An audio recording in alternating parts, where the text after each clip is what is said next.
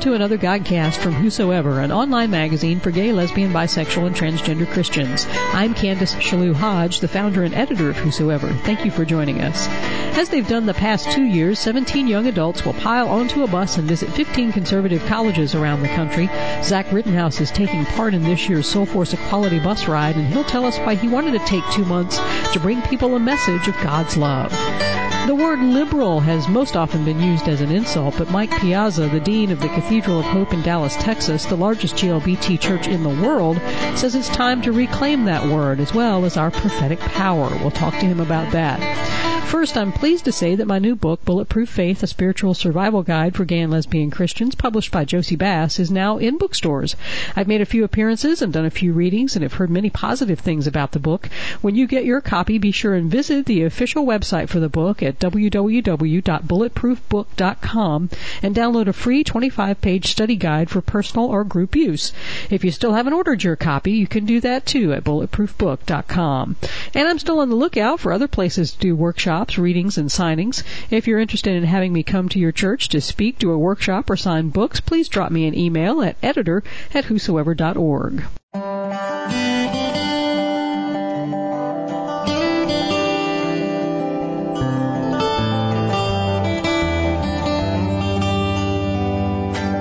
This week, 21-year-old Zach Rittenhouse is joining 16 other young adults for the 2008 Soulforce Equality Ride. They'll visit 15 campuses of conservative Christian colleges around the country. Zach comes from a small rural conservative southern Ohio town called Frankfort. He says he was a typical active member in church youth group. He went on summer mission trips, Friday night football gatherings after the game, and youth choir. They were all a part of his life. He says he prayed to be straight when he realized he was gay, but now he wants to help other kids in his situation understand that God loves them and created them just as they are. I asked Zach to tell us more about himself and why he's going on this trip. I grew up in a small farming community. Um, I I'm referring to it as the land where John Deere and flannel reign supreme, and where there's a uh, church on every corner. When I was 14 and realized I was gay, I was like, this can't happen here. Not at all. Just because of the amount of conservatism that was in my hometown in Southern Ohio, where I grew up, and just the area itself. And so I, it, I eventually came out uh, when I was 15 to a couple of friends in high school. They then proceeded to out me mm. to everyone else. Um, it's really amazing how fast news like that gets around in, in a in a high school of 400 people. Um, I've been out uh, since I was 15, and um, I'm 21 now. Uh-huh. I've uh, been going to school um, for communications and public ad- advocacy um, through Ohio University. I'm really trying to figure out my place in the world that time, so I've taken some breaks here and there. And, you know, the equality ride is just another one of those breaks to figure out, you know, who I am in this world and what it means to be me and this journey of us. And what happened when you were outed in in high school? I had uh, mm. the word fag written on my backpack in black permanent marker, oh. and it was a really nice LL Bean backpack that I had wanted for a while, and so I wasn't going to let that stop me. And it happened when I like left the room to go to to, to go do something. I came back and it was there, oh. so I then grabbed a permanent marker and wrote "and proud" on it, and the next for the and for, so for the next four years of high school, I walked around with that on with that in my bag. so I guess that would be my first foray into uh, standing up for myself as well as other, you know, LGBT students. One of my favorite stories, which is also one of the worst ones, mm-hmm. was when I was um, edited out of my high school prom video. I had taken my boyfriend to prom, and we do a, a big walk-in ceremony with all the couples and they, they, they call our names. We go front and center and everything else, and we were a part of that. But when we watched the video of it that Monday morning after prom, um, I was conveniently edited out. So it's like the whole trying to figure out, okay, like in this community, it's been very clear that they don't want me here, but mm-hmm. I am here. I'm a product of this of this community, and I'm gay. So how do I fit in? How do I use this? Kind of to, to my advantage to really reach out to others. So, what made you decide to go on the Soulforce Equality Ride this year? One of my uh, good friends suggested that I do it. Um, his name's uh, Brandon Houseman, and we were working together summer of 07 uh, trying to put together a gay straight alliance at our local college branch university of of, of, of Ohio U. And we were working on stuff. I was, you know, it was his idea, and he asked me to help get, get it together because I had a lot of community contacts. And so we were sitting there, we were talking, and we came across the Soulforce website, and he read about the Equality Ride, and he passed it to me because you know, while I've always been gay, I've always been, I've always considered myself a strong person of faith, mm-hmm. and felt that those two those two identities can very much so go go together. And so he's like, hey Zach, why don't you check this out? So he slid me the information. I read about it. I YouTube some videos, and I was like, I'm going to be on this bus one way or another. I'm going to be on this bus. So I applied, and here I am. What are you hoping to accomplish on the ride? One thing that I'm hoping to accomplish on the ride is to be a voice for the voiceless.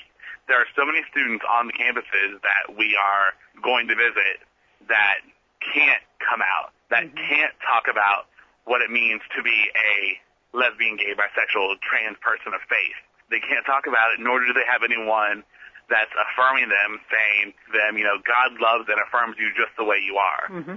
I want to be that voice because this crisis of faith that is happening within the within these schools is it's really really a powerful thing. You know, these students are you know hurting themselves physically, sometimes even going as far as taking their own life over this issue. Yeah. And when the doctrine that you know, as a person of faith that I believe in, when I know that's causing someone that's causing someone else in my community to hurt, you know, as a person of faith, I can't stand by and let that happen. I have to stand up and do something. So how did you reconcile your spirituality and sexuality? I've always had a very, I guess, different understanding of who God was mm-hmm. um, in my life from my family. Um, a lot of the churches we went to painted this picture of God as this benevolent dictator, uh-huh. this strong yet distant force. Mm-hmm. And I'm like, that's not the God I know you know, and I'm like, I know we're talking about the same God here, but you know, mm-hmm. my God is loving, He's caring, you know, always there, unconditionally, you know, no matter what I'm going through, you know, I can always, I can always, always count on Him. So that really like got me thinking about, you know, what the Bible really says and doesn't say about LGBT people. So I did a lot of own, a lot of my own independent research and reading to really figure it out because when you when you're growing up in a conservative Christian area, you know two verses. You know John 3:16, uh-huh. for God so loved the world that He gave His only, only begotten Son, and you know Leviticus 18:22. yep. you know, a man a man shall not lie with another man. You know, I say that you know kind of jokingly, but you know those are the two verses that grow, growing up that I always knew and could start off at any time. So I really had to get into what it meant to be gay, what it meant to be Christian, where those identities intersect. And, you know, I learned through my own research and studying and reading a lot of really great books that, you know, being gay being Christian is a great possibility. Mm-hmm. It's the it's the one for me, and I wouldn't have it any other way. When, when you get a chance to talk to some of these students that you'll be meeting uh, along the trip, what will you say to them? What I'll say to them is really going to depend on how they approach me. Mm. Because, like, we're going to have students approach us like, hey, let's go talk and well, then we'll have to say Sodom and Gomorrah was destroyed because of gay people like you. Right. so you know, like how I respond is going to be different, mm-hmm. but it's going to have the same message of love and encouragement of all people, including LGBT people of faith. I know right before the ride started, there was a possibility that that it wouldn't even take place. That you guys didn't have enough money to get on the road. Uh, what happened? And and apparently that got solved. You you guys are are, are going on the trip. 24 hours before um, we were all to board a plane to meet up again and and be part of this week of training, we, we got phone calls from Katie and Jarrett, who are the directors and leaders of this year's Equality Ride. And the phone call was basically like, so right now, um, we just had a really big grant that we thought we had fall through mm. in the amount of $100,000. And we don't know if the ride's going to happen tomorrow or not. And like hearing those words, mm. like it didn't register at first because it was like, what? No, this is a joke. Come on, you know. yeah. Not a not a funny one, but a joke nonetheless. Right. And we were, it was like, wow, this is a real possibility. And you know, this is you know, a cause and a mission that I believe in wholeheartedly. Mm-hmm. And I, I, I've never prayed and cried so hard for an hour before because we were told that if we didn't raise forty thousand dollars in one hour, that the ride would not happen. I immediately, I emailed everyone I knew, people I hadn't talked to in years, telling, telling them about the ride, asking them to donate a little something. Mm-hmm. I made cold calls to people. I was calling everybody I could think of because, and the only thing that kept playing through my head were the students on the campus who are so who so need to hear our message mm-hmm. that might not have heard it. The students on the campuses that are hurting and suffering in the closet that where they and they might not have heard our message because we wouldn't have, because we wouldn't have been been, been able to go we're not out of the woods yet. We got enough money to get us started, but we're still a little ways off from where we actually need to be. Mm-hmm. So any help that, you know, we can get financially from any donors is still, of course, very much welcome and very much needed and very much at least I feel, for worthy cause. Zach will be blogging for Whosoever about his experiences on the road. You can read his thoughts and leave your comments at equalityride.whosoever.blogspot.com. If you want to contribute to the ride, go to equalityride.com.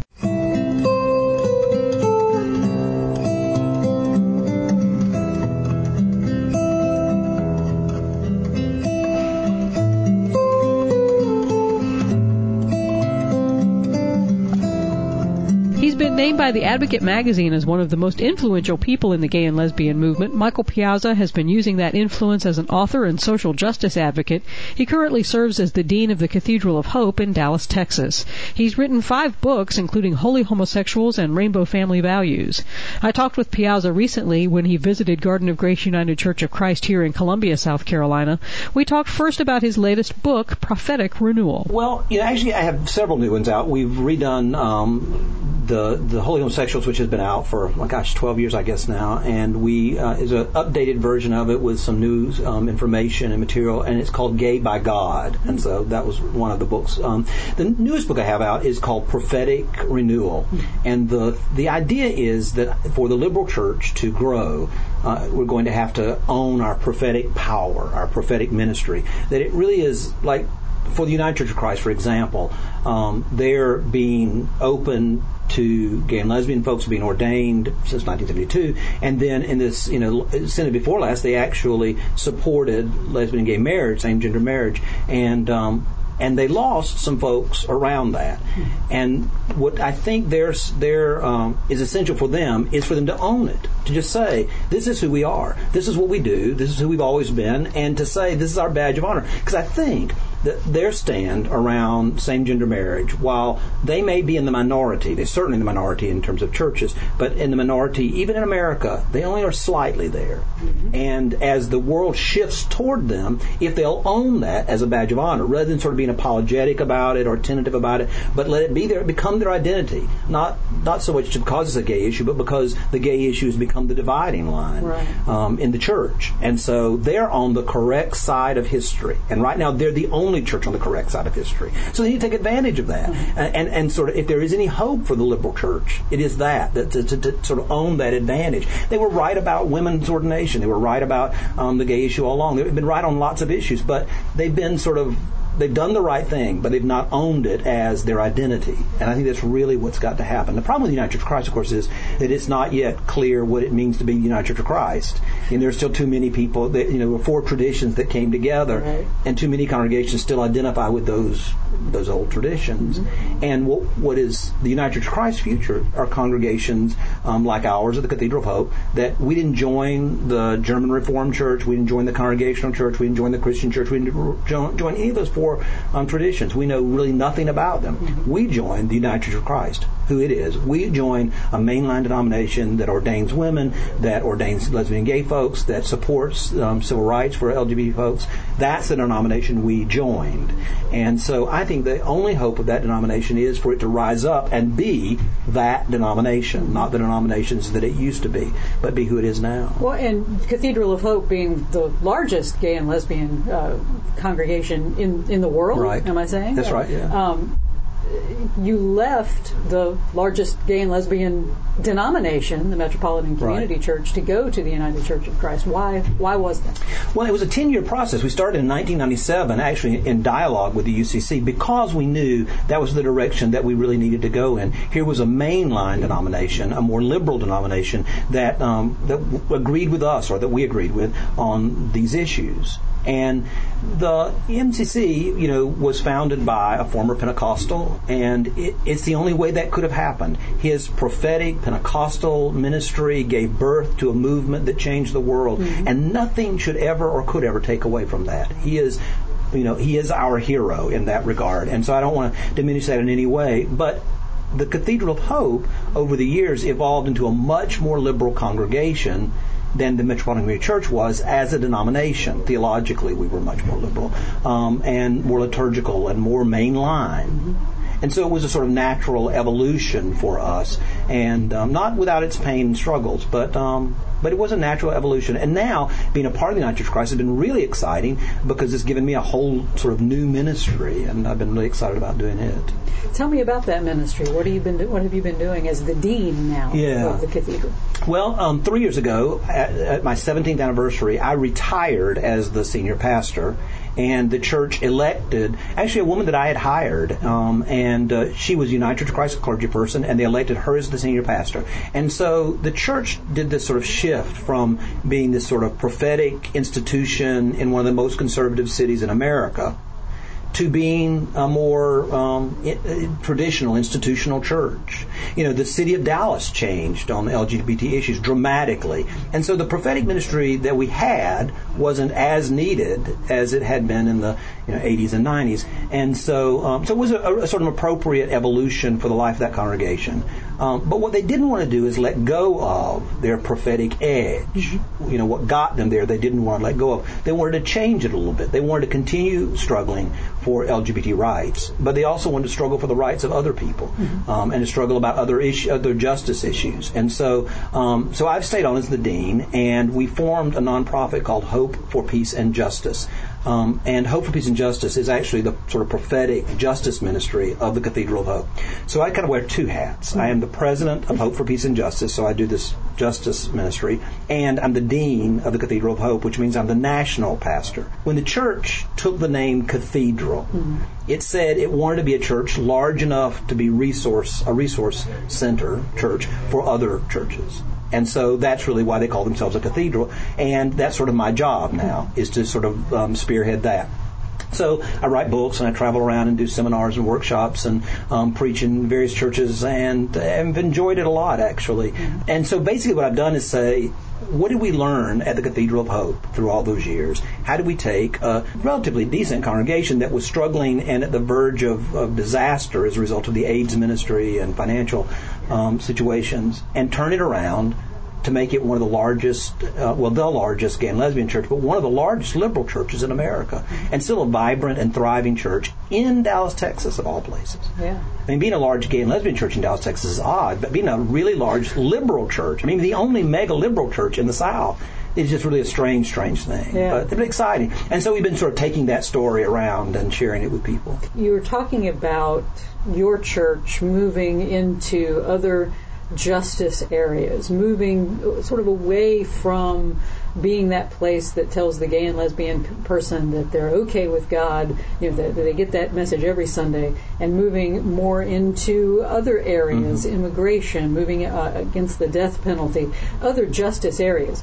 How do we get our community to stop arguing about the Bible and move forward and just go and do and live as mm-hmm. Christ has instructed us instead of just bogging ourselves down with uh, proof text wars. Exactly. I, well, yeah, because we're not going to win that, yeah. and they're not going to win it either. Yeah. I mean, it's going to be a draw. They've got their version, we've got ours. So there you go. Mm-hmm. Um, I do think one of maybe the only way we'll ever motivate our community to get involved in other justice issues is to appeal to our self-interest. Hmm. You know, we are never going to win on civil rights, full civil rights, the marriage issues, for example, in Texas, mm-hmm. without the support of African Americans and Hispanics. Right. Without, and so if we want those communities to stand with us and for us, we need to be about standing with them and for them. Mm-hmm. We need to care about immigration issues, not because we are immigrants, though some of us are, but because that's a, an issue of concern, a justice issue for another community. Right. And so if we will stand with them, they will stand with us. But but why should they? Why should they get out there and fight for civil rights, for marriage rights, mm-hmm. for lesbian gay folks mm-hmm. when we haven't stood with them? Same. I think the same thing is true of the African American community. You know, recently spoke at a rally, uh, like a gun violence rally in the African American community, and I know almost nothing about gun violence, and didn't. I mean, it just wasn't one of those issues that I'd ever even had to read up on it before I gave the speech. but the reason I did was I wanted those people who were gathered for that issue to know that I was supportive of the, their causes, their, what they cared about, and I wanted them to be supportive of mine, and to, to sort of create alliances uh, that way. And so I think we have to, to cross the aisle, if you will, um, to find friends and to, to be be friends to other communities. Because um, you know the interesting thing is, of course, the the lesbian gay community is not a monolithic community either. Oh, no. You know, we have you know minority communities within ours, and so we have sort of a, a, vested interest. And you know, the bottom line is Jesus said, "Do unto others as you would have them do unto you," mm-hmm. and that's part of what doing justice is all about. So I, I do think one of the things that's really important is for our community to to express the same sort of outrage about injustices in other communities mm-hmm. As we would about injustice in our own community. Yeah. Um, and and until we do that, we're going to continue being a very small minority, dependent upon the courts, and and the courts mm-hmm. are going to work for us in some places, and some places they're not. Yeah, an injustice anywhere is an injustice everywhere. Exactly. Yeah. Exactly. You use the word liberal very boldly. That uh, you proclaim it without shame, without irony. Um, how can we move to reclaim? I mean, we're, we're reclaiming words all the time: right. queer and dyke and fag. How can we reclaim? liberal, even even for our more politically conservative brothers and sisters in the gay and lesbian movement. How can they come to, to, to feel more comfortable in a liberal community? For me, at least, it came from in Texas saying the word gay and lesbian out loud on television in public as often as I possibly could. Bill says, you know, I've worked for 20 years to desensitize Texans to this issue, and finally they're just over it. Uh-huh. so, so it is sort of that, and that is some of the w- way I use the word liberal is just sort of to desensitize people because I do think, by and large, again, we're a diverse community, but by and large, LGBT people do tend to be more politically liberal and more socially liberal on almost every issue. Not universally, but but we that is our tendency, and and um, and we need to be stop being apologetic about it. You know, if if caring about civil rights for African Americans, if caring about equality for women, if caring about um, marriage for LGBT communities, if caring about the environment, if caring about peace is liberal, then let's be liberal. Let's own it and, and define it for ourselves. You know, the, the religious right and the the political right has made it into a four letter word, mm-hmm. but they haven't really defined it. Yeah. And so by default, arugula. we let them. Arugula. Yeah. how they've defined exactly. it. Eat arugula and drive a Volvo. exactly. Yeah. Yeah. So, so we've got to be the one to define it, and we can't define it unless we're willing to claim it. Oh. And just like um, we've got to, we had we had to reclaim our own language around gay and lesbian and stop being talked about as homosexuals. Mm-hmm. And and we did that, and we changed the society about that. If we're going to find a political context for the LGBT community, for the majority of the LGBT community we've got to reclaim the idea that liberal is a good thing, mm-hmm. and that historically the liberal movement in this country is the reason we have you know public education uh, um, and civil liberties and so forth. So. Well, the the evangel- in the evangelical church, right. there's a movement afoot called the emergent movement. Right. Yeah. And that they are trying to sort of reclaim the word evangelical and take it away from the two issues that it's become exactly, yeah. associated with abortion and gay marriage. So Uh, what do you think about that? Do you take a model from that? Because I mean, evangelicals in their history were anti-slavery. I mean, this, exactly, this yeah. was this was a very liberal movement when the evangelical movement began, and you see the evangelicals now starting to reclaim some of these things like the environment, yeah. immigration issues, and and they still are saying, okay, you know, we've settled what we feel on same gender marriage and abortion. We're, we're, we're again it. Yeah. So, so that's been settled. Let's move on to other things. But you see the evangelicals embracing what have been traditionally been liberal uh, movements and liberal causes. Yeah. Do you think there's maybe a way that, that our community can can coexist in with evangelicals or make evangelicals realize that liberal isn't a dirty word either. Yeah. well, I think what we do is to find our common ground, the things on which we do agree, and then just agree to disagree on the other things. The one thing that we, I mean, we have got to be, in Jesus' words, as cunning as a serpent and as innocent as a dove. Mm-hmm we have got to learn from Karl Rove, who knows how to frame issues. Yeah. That's the thing. Yeah. The Republicans have known how to frame and how to reframe issue, and we don't. We have gotten our butts kicked on the marriage thing, mm-hmm. and part of the reason I'm convinced is we haven't known how to talk about it. Right. We keep talking about wanting the right to marry. Mm-hmm. The truth of the matter is we all have the right to marry. My partner and I got married in 1980 in Atlanta, Georgia. Mm-hmm. A city council person was present at that wedding. We got married. I, so I'm not asking for the right to marry. You can't stop our churches from marrying same gender couples. Right. What we're asking for, though, is civil rights, equal rights. And, and so what we need to do is reframe this as an issue of discrimination that we are giving special rights to heterosexual taxpayers mm-hmm. and denying those same rights to gay and lesbian taxpayers. That's discrimination. The marriage thing, the church will decide who is going to marry and who is not. And our church will marry same gender couples. But the state doesn't have the right to treat one set of taxpayers one way and another tax set of taxpayers another. So we've let them frame it in terms of marriage as if it's a religious argument, which we will continue to lose. Mm-hmm. Always. But if we can learn that we have freedom of religion in this country, our churches, the UCC Church, the Quakers, the Unitarians, the Metropolitan Community Church, all those churches will marry us. Mm-hmm. What I need from the government is the same civil rights that my tax dollar pays for and that heterosexuals get. That's all. And so I think that even with the evangelicals, if you frame it in terms of like religious freedom, mm-hmm. yeah. they get that. Yeah. They may disagree with how we worship God, but they want us to have the right to worship God as we choose. Right. For us, this is a religious issue. Because they don't want to take it from them. That's right. That's yeah. right. They don't want the government telling them how they. And so, and so Jerry Falwell um, God rest his soul, actually uh, fought on behalf of uh, Reverend Moon mm-hmm. um, right. in the courts because he wanted, you know, he knew that the issues cut both ways. Mm-hmm. And so I think we have to find our common ground there. And our common ground with evangelicals is the freedom of religion, the, the freedom to worship God as we choose without government interference. Mm-hmm. Now, my church does that by marrying same gender couples.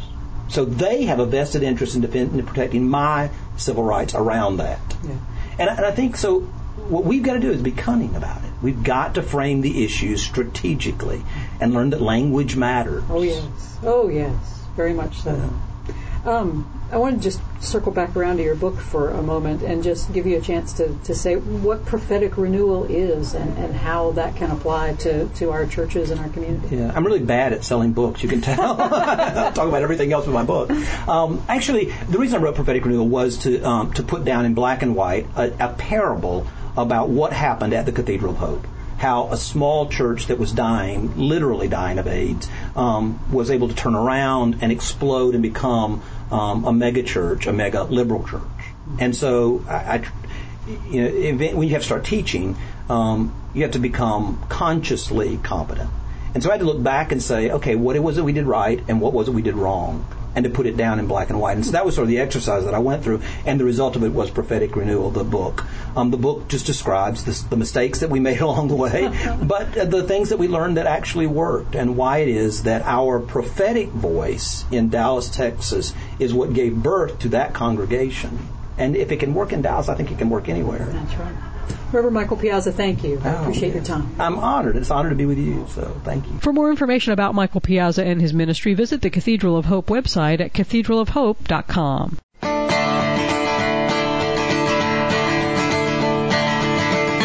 Thank you so much for joining us for another Whosoever Magazine Godcast. We'd love to hear your feedback.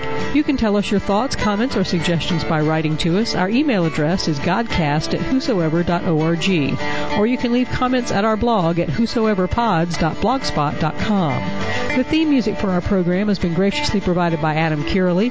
Other music included samples from Heavy Mellow and Jeff Wahl, all available from magnatune.com. If you'd like to join the Whosoever community, we have many online groups that you can join for fun and support. You can find Whosoeverans in your area when you join our Rainbow Fish groups. To find out more, go to whosoever.org slash rainbowfish. If you're enjoying our podcast, please consider making a monetary donation to our ministry. It does take money to produce and broadcast this program, and of course to keep our ministry on the web, where we've been a valuable resource to our community for more than a decade. You can donate by credit card by going to our website at whosoever.org slash donate, or you can send checks to Whosoever Ministries Incorporated, Post Office Box 727, Camden, South Carolina 29021. Remember, Whosoever is a 501c3 nonprofit. That means all donations are tax deductible. Thank you so much for listening. May God bless you and keep you until we meet again.